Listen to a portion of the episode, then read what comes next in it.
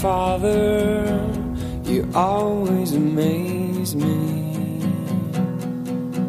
Let your kingdom come in my world and in my life.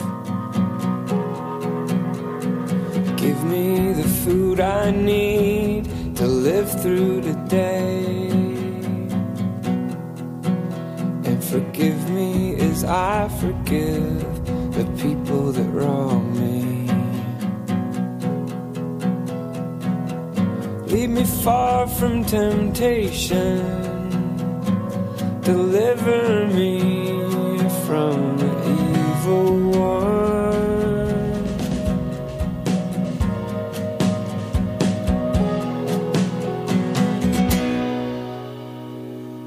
All right, if you have a Bible, you can go to Matthew chapter 6. Matthew chapter 6. We've been hanging out there for quite a while. If you've been around the last um, five weeks, you know that we've been walking through a series called Our Father.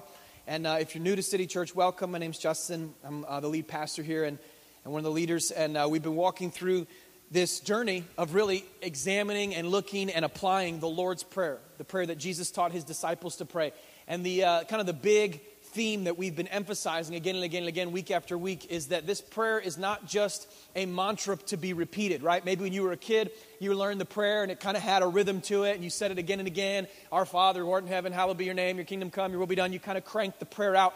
But what we've been kind of pulling apart is that this prayer doesn't do you any good to just rapidly recite it. That's not the essence of the prayer, but it's the substance of each phrase in the prayer that radically transforms the way you and I interact with God. And we started with this idea of Father, that the idea of God as Father really is the foundation for all of our interaction with Him. And that we find our identity through the words that He has spoken over us. Whew, that's good. I could just, I like preach that one again. I'm like still excited about that one. And then we looked at this idea of your kingdom come, your will be done, and how you and I have a partnership with God. A partnership where He has enabled you by Christ as a follower of Jesus to use your words to actually transfer heaven to earth. And that's why he asked us to pray, Your kingdom come and your will be done. And so we talked about praying active prayers, about circling the things in your life that are not his kingdom and asking him to come into those things on earth as is in heaven. So big prayers, they're not based on self, but based on his kingdom and his will. You guys remember that? And then we talked two weeks ago about this phrase, give us this day our daily bread. And I made this statement that brave daily dependence unlocks supernatural provision in our lives. In other words, that when you trust him fully and you depend upon him, that dependence articulated in prayer is actually the thing that opens up his supernatural provision. Then last week we looked at forgive us our debts. And listen, if you if God spoke to you last week and you need to forgive someone and you haven't done it yet, today is your day. If you need to right now say I forgive that person, maybe you need to write them a letter, write them an email, call them, or if you need to ask for forgiveness, if you haven't acted on what God spoke to you last week, I want to press you again. Now is the time make sure that you act on it. We said that those who know grace must show grace, right? And I use the illustration of, of uh, you know, heating your home with radial floor heating, where every aspect of your inner house is warmed by the reality of grace, so that every corner of your life is actually grace giving, right? You guys remember that? You're all doing okay this morning? Turn to the person next to you and say, This is going to be fun. It's going to be fun. Tell the person on the other side, I really like your shirt. Come on, just, just have a little fun with me. Now we're ending, all right? We've been through this journey all along, and uh, some people on the end, I really like your shirt, invisible person. Um, uh, we're ending this series with the last phrase in the, in, the, in the prayer, okay? So check it out, verse 13. Follow along with me. If you've grown up in church, maybe you've heard this uh, phrase a hundred times. Let's figure out what God wants us to understand about communication with Him. He says this, and lead us not into temptation, but deliver us from evil. Let's ask the Lord to speak to us this morning and then we'll start to unpack this. God, I pray that this morning that you would give us discernment. Turn the light on for every one of us. Lord, as we share some things that are truly life transforming, I pray that you enable me by your grace to communicate them well and that you enable each of us by your grace to experience these truths inwardly, not just know them intellectually, but experience them, experience them inwardly. We open our heart to that in Jesus' name. Amen. Amen. You know, life is full of pictures. Life is full of, uh, you know, different pictures of reality. And one of the pictures I want to use today is the story of a young man named Brian McBean. Uh, Brian in 2008 was a Royal Marine for the UK in Afghanistan, fighting with coalition forces in Afghanistan. You know, and uh, he talks about in his journals, if you ever follow this young man, he's pretty outstanding man in many respects, today, but he talks about in his journals uh, all the boring days in Afghanistan where he was doing hardly nothing, you know, just kind of going through the motions, doing routine things. There was one particular day that marked him forever. And I want to give you just uh, some background on that and let him share it from his perspective. Here's what he said uh, We were sent to clear a compound, an old Afghani house, and to check if there, were no Taliban or mines there. We were running across a football pitch sized area from our vehicle towards the doorway when uh, we were halfway across. There was this bang, not even a boom. My ears didn't even pop. I closed my eyes, and when I opened them again, I was upside down and falling back towards the ground. I must have been blown about 20 feet high. I landed on the floor and thought, oh man, I'm involved in this. I went to sit up, and I saw my whole shin bone sticking out with no foot at the end of my right leg.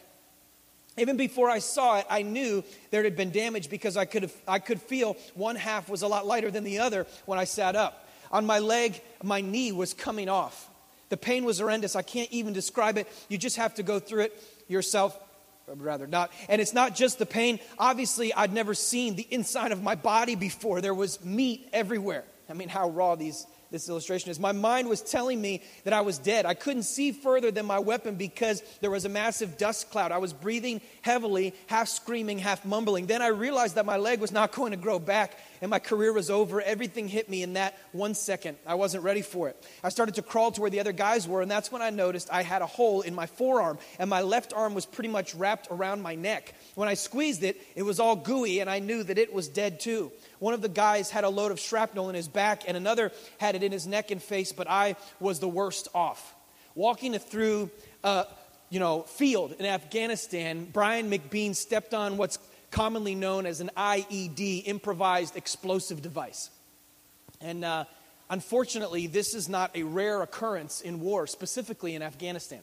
Uh, you know, if this happened in your backyard, it would be pretty shocking, wouldn't it? I mean, if it happened on your way out of here, God forbid, you know, that would be pretty shocking. But the fact that it happens in Afghanistan is not that surprising. In fact, uh, 60%, they say, of injuries or deaths that occur to coalition forces are from these IEDs, improvised explosive devices. So what happens is the Taliban and other, you know, uh, you know, terrorist organizations, people in Afghanistan who don't like the Western presence of these soldiers, sneak in at night to areas where they think these soldiers will walk in the daytime, and they then plant bombs underneath the ground, and they just put them slightly under the surface. Now, it's not like the movies, like when you step on it, it goes click but it doesn't explode. That's not the way it actually works. In real life, generally, they explode the moment that you step on them. And so Brian McBean stepped on one of these, and literally, he, he survived miraculously, but his life was forever completely changed. Have you ever stepped on an improvised explosive device?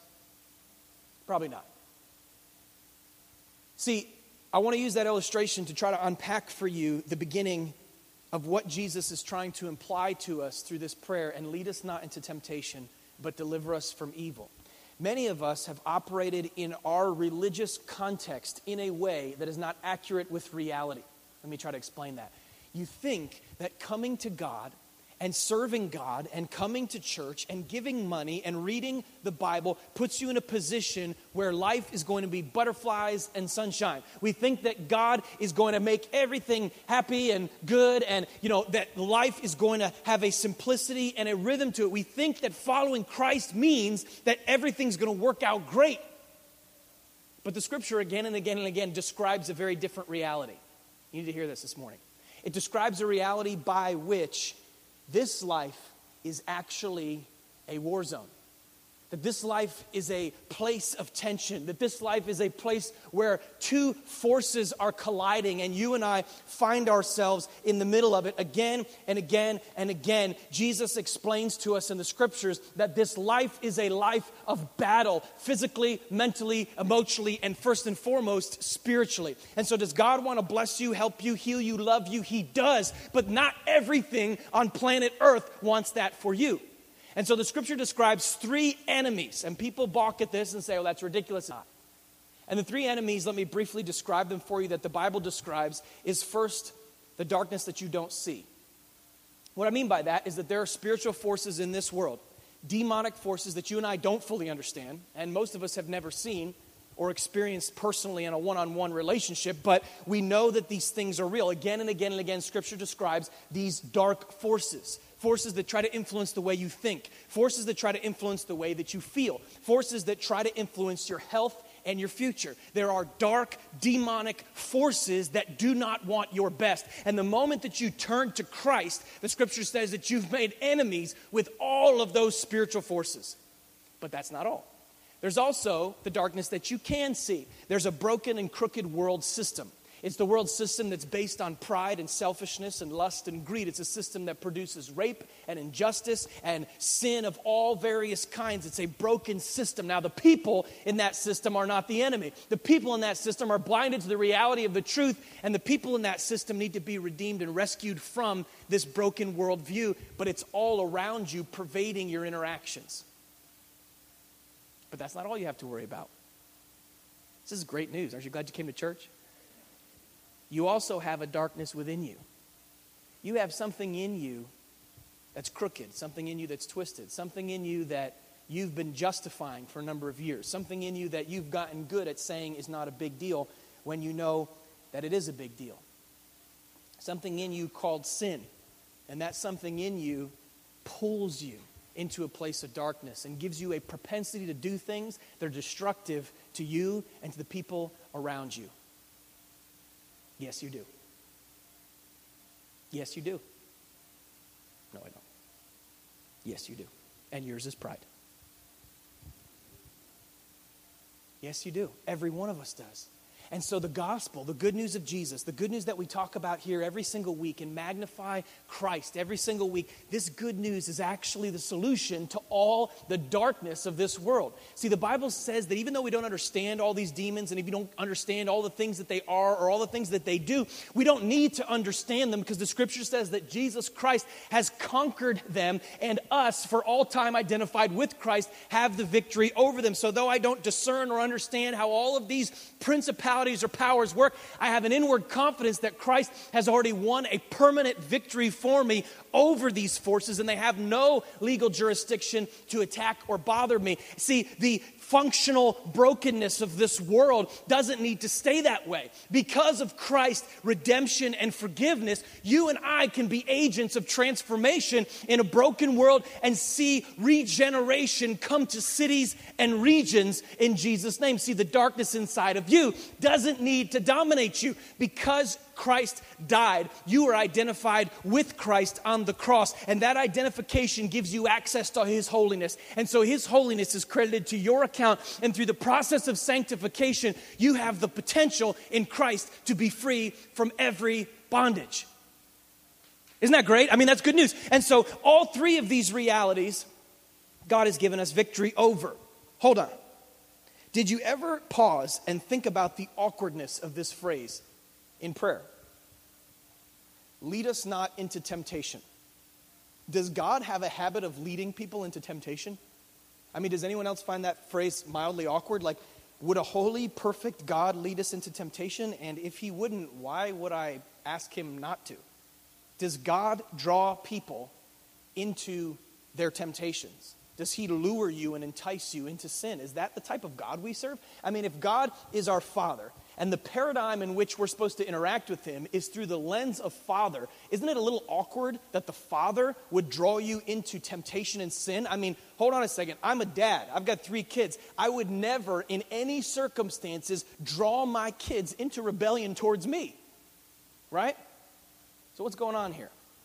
Well, James chapter 1 gives us a little bit of light on this issue of temptation. Stay with me and check this out. James chapter 1, verse 12. Blessed is the man who remains steadfast under trial. For when he stood the test, he'll receive the crown of life, which God has promised those who love him. Let no one say when he's tempted, I'm being tempted by God. For God cannot be tempted with evil, and he himself tempts no one. But each person is tempted when he's lured and enticed by his own desire. This is crucial for you to understand. Trial is a part of life. God permits it, and it's the way in which he advances his kingdom. And so through trial, we labor to see his kingdom come. It's not going to be easy to see a city transformed with God's love. It's not going to be easy to have a godly marriage that honors Jesus. It's not going to be easy to raise godly children or to stay pure in college. None of these things are going to be easy, but the trial of these things push God's kingdom forward in a dark world and sharpen your character. God's allowed trial. What He doesn't do is tempt you in the trial. The temptation in the trial comes from something inside of you. You notice that phrase that James used, his own desire, right? His own desire. Did you ever realize that you have an own desire? You have something. Now, for each of us, it's something different. But there's something inside of you. I want you to see this today. There's something inside of you that, if put in the right circumstances, that, if put under the right amount of pressure, you have the propensity to forget who you are and fall apart. I don't know if you've ever been like, I remember years ago, my, my parents took me on a cruise. And uh, this, this week that I was on the cruise, I spent with these particular kids that I just met on the cruise. You know, I was a teenager at the time.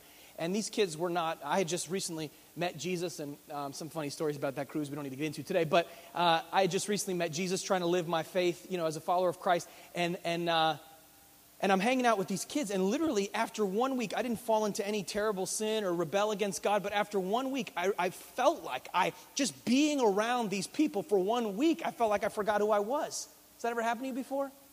Where under certain circumstances you find yourself forgetting who you are.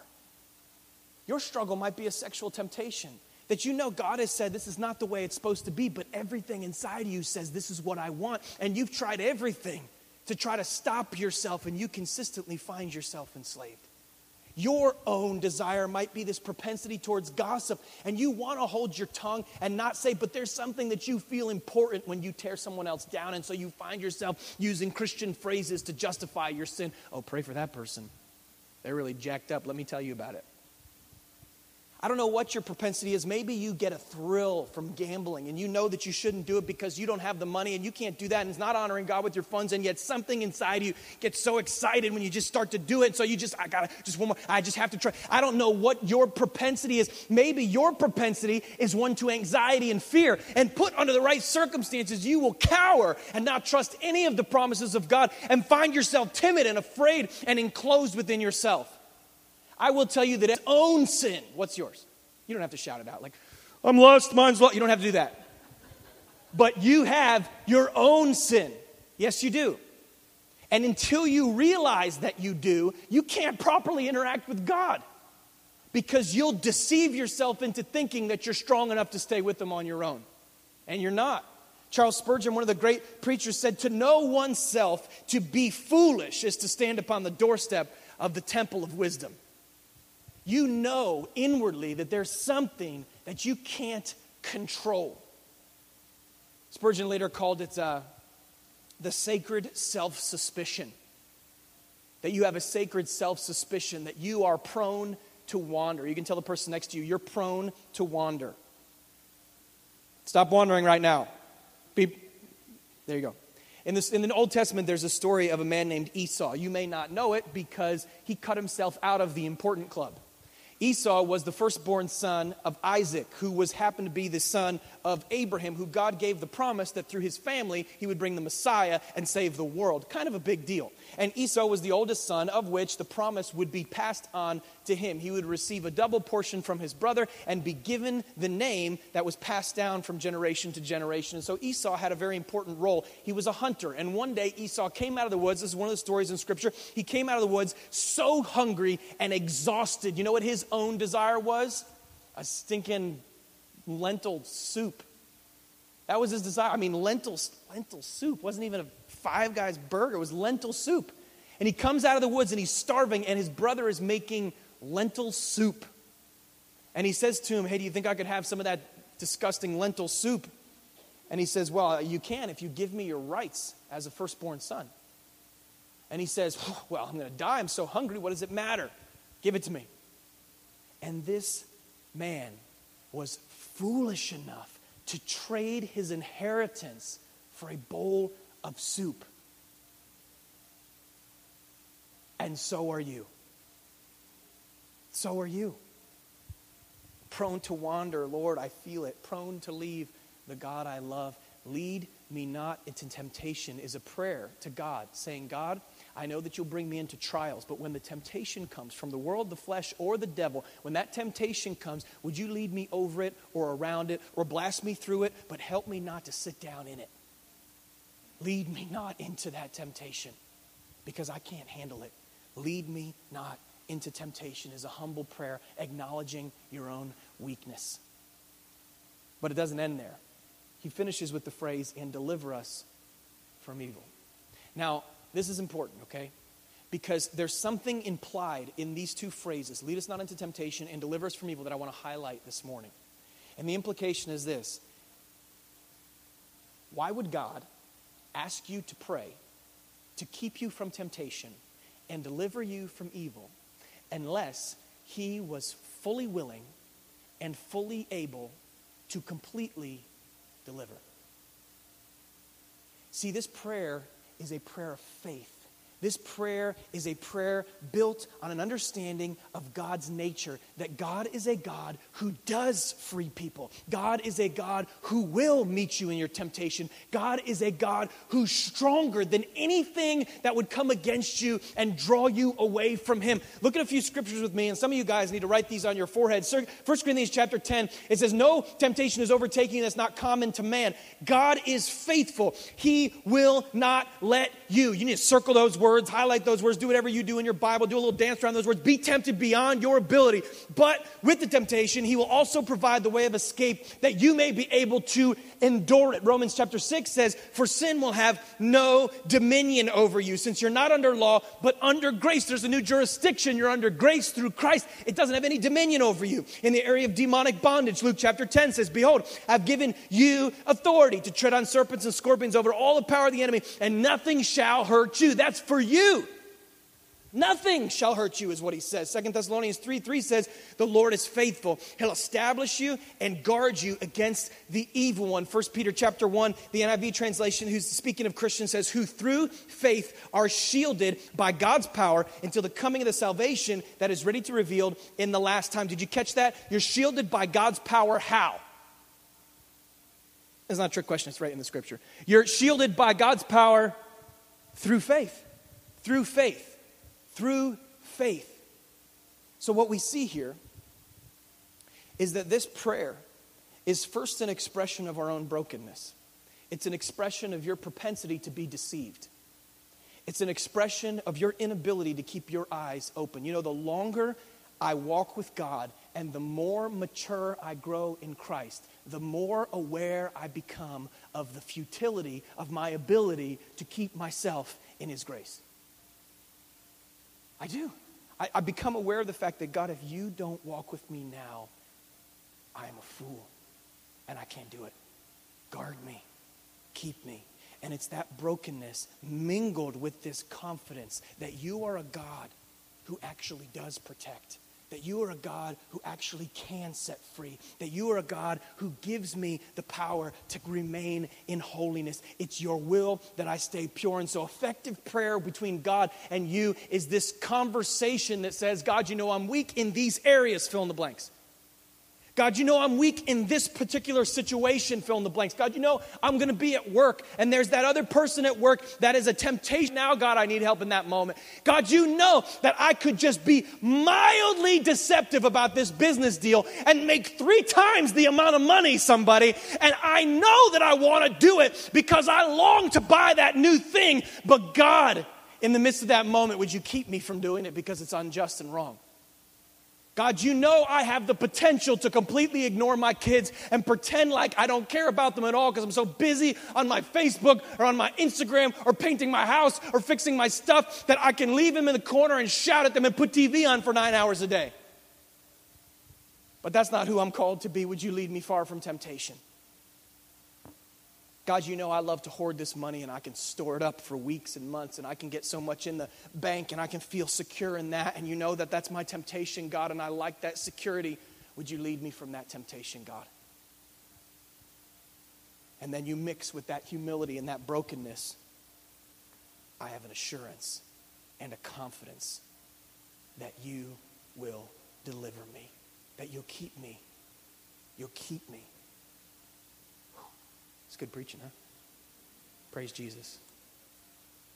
It's His word. I want to zoom out for a second today. I want to zoom out for a second, and I want you to see the beauty of the Lord's Prayer.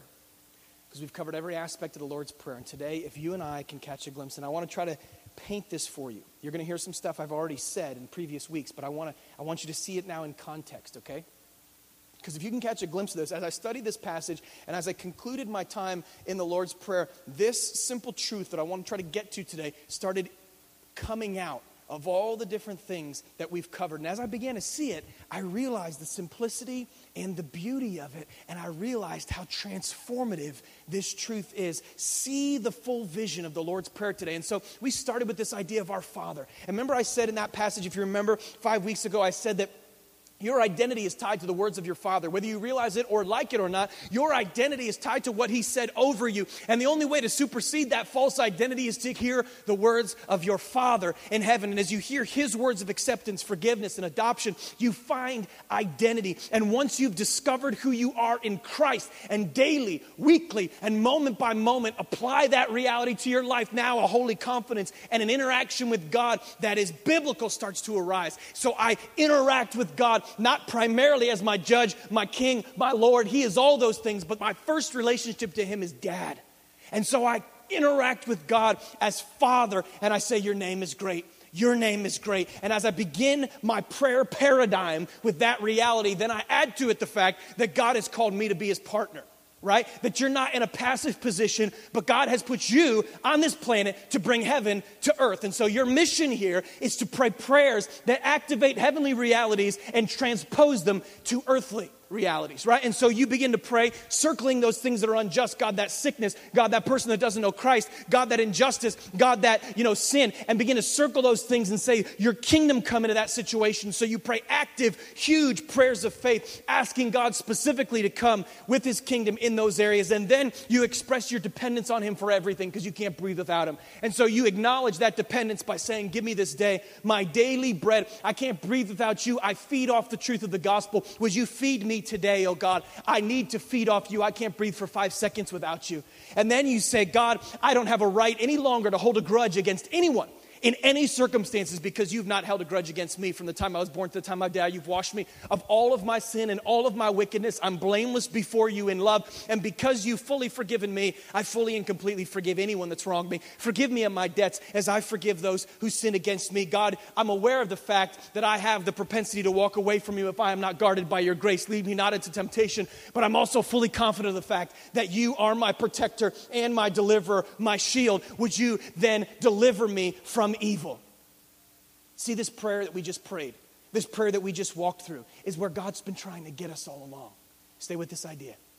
It's where God's been trying to get us all along. This is why in 2 Corinthians, the Apostle Paul uses this phrase. Check it out. He says, Thanks be to God who always leads us in triumphal procession in Christ.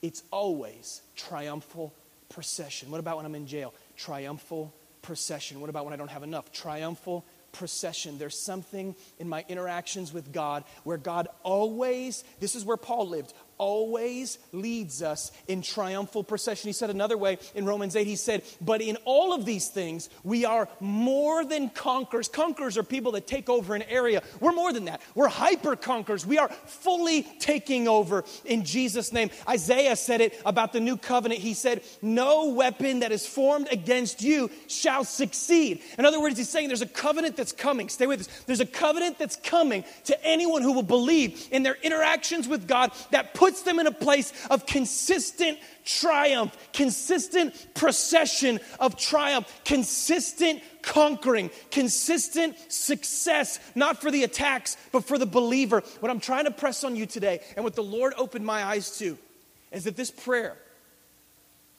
the map of the Lord's Prayer, opens the route to a life of sustained victory.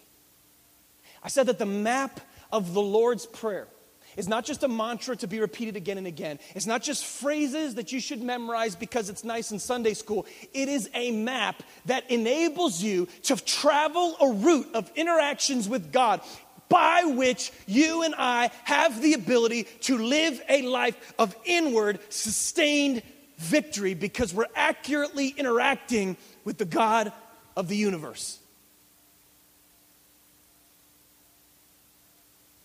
All right, I'm not sure if you got it. This prayer that we've been talking about for five weeks now, by God's grace, when applied, the paradigm of the prayer opens up for you consistent, sustained victory in Jesus.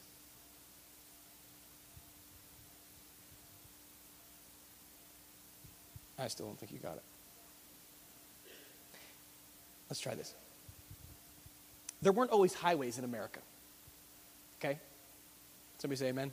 It's true, there weren't always highways. There was a day in the, in the history of the United States where highways, uh, you know, did not exist. Uh, it was a pain in the neck. And so 1930s, 40s, cars existed, but the interstate system had not yet been constructed. And so, you know, interstates were not created. And so there was interstates here and there, but most of the time, if you had to travel a long distance, you had to zigzag all through creation. So to get from here to California, you were up, down, left, right, back, forth. If you wanted to get down from Maine, you know, to Florida, you had to, you couldn't just hug the coast. There wasn't one route. There wasn't one consistent route. It moved all over the place. And this was the reality. Generations. People couldn't communicate effectively. Goods and service couldn't be transferred effectively until God gave someone a vision. Dwight Eisenhower, President of the United States, in 1956 signed the Federal Aid Highway Act, where he allocated $25 billion to build 41,000 miles of interstate. And he literally, with his men of, and women of, you know, that knew this stuff, built a system by which America could interact from coast to coast, from north to south. And so they had this vision. They said, We're going to connect everyone. Goods and services will easily be transferred. You know, ideas and commerce can go back and forth. Technology can easily be transferred. And we believe that this system is going to create a massive explosion in communication and interaction. So we're willing to set the $25 billion aside for this project because we think that it's going to transform the communication systems of our nation. Now, interestingly enough, if you like history, Eisenhower didn't come up with this idea on his own. This wasn't an original thought. If you know your history, you know that he was also the military commander during World War II. And he had, for many, many years in this battle of, of you know, World War II, spent time all across Europe, specifically in Germany. And in Germany, Eisenhower saw the beauty and the effectiveness of the German Autobahn. He saw that the Germans had built a highway that could literally go anywhere across the nation quickly, fast commerce, effective communication. Things happened easily and quickly, no stopping, no zigzagging, right from location to location because it had been built with a strategy to connect the entire nation. And he saw the effectiveness of this style of communication and travel that he realized if he could just transfer what he saw there here it would change the way that we interact as a nation.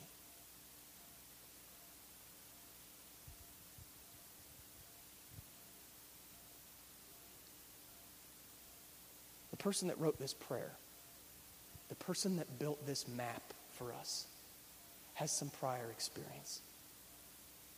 See, he wasn't the one, some of you just got it, he wasn't the one just a carpenter from Nazareth. That was 33 years of life was not his past experience. See, he had some other experience.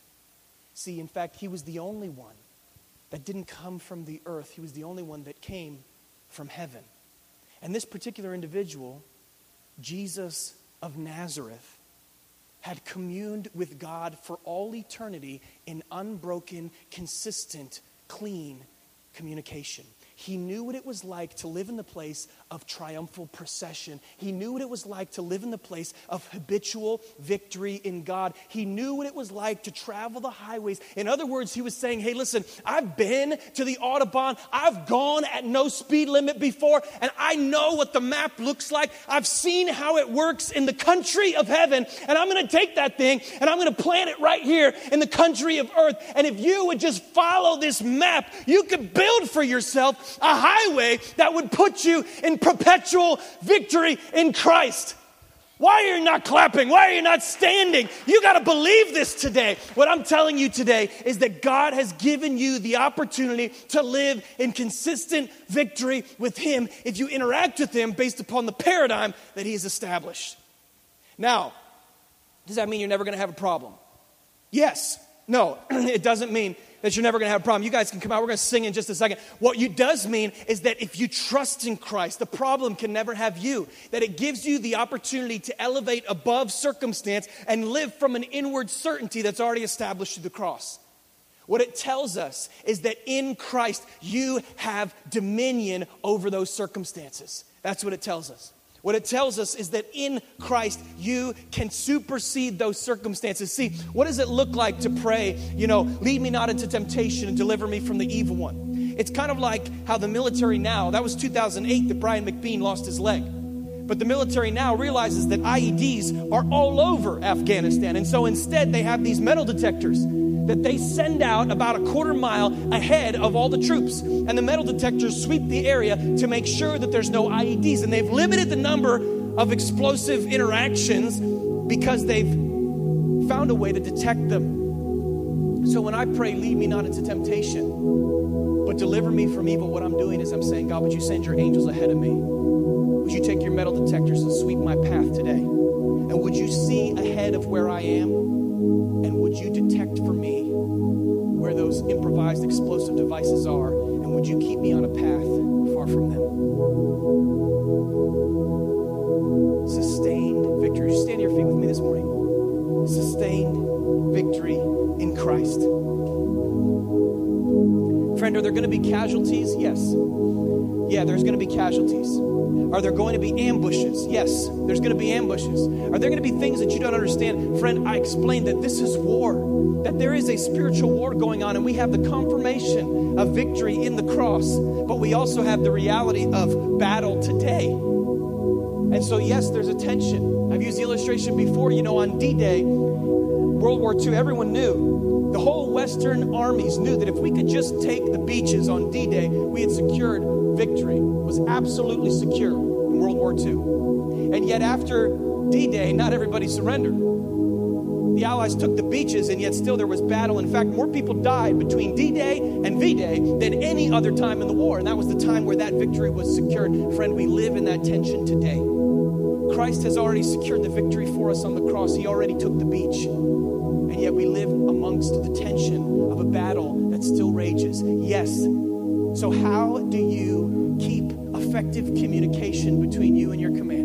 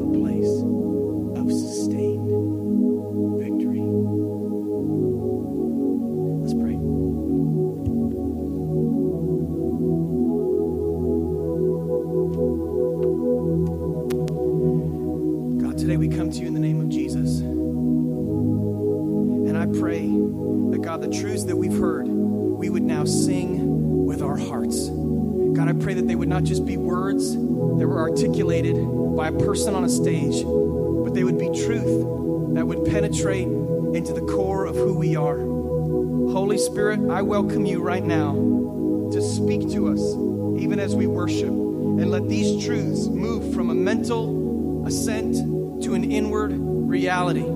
That we would learn to communicate with you in such a way that we are always led in triumph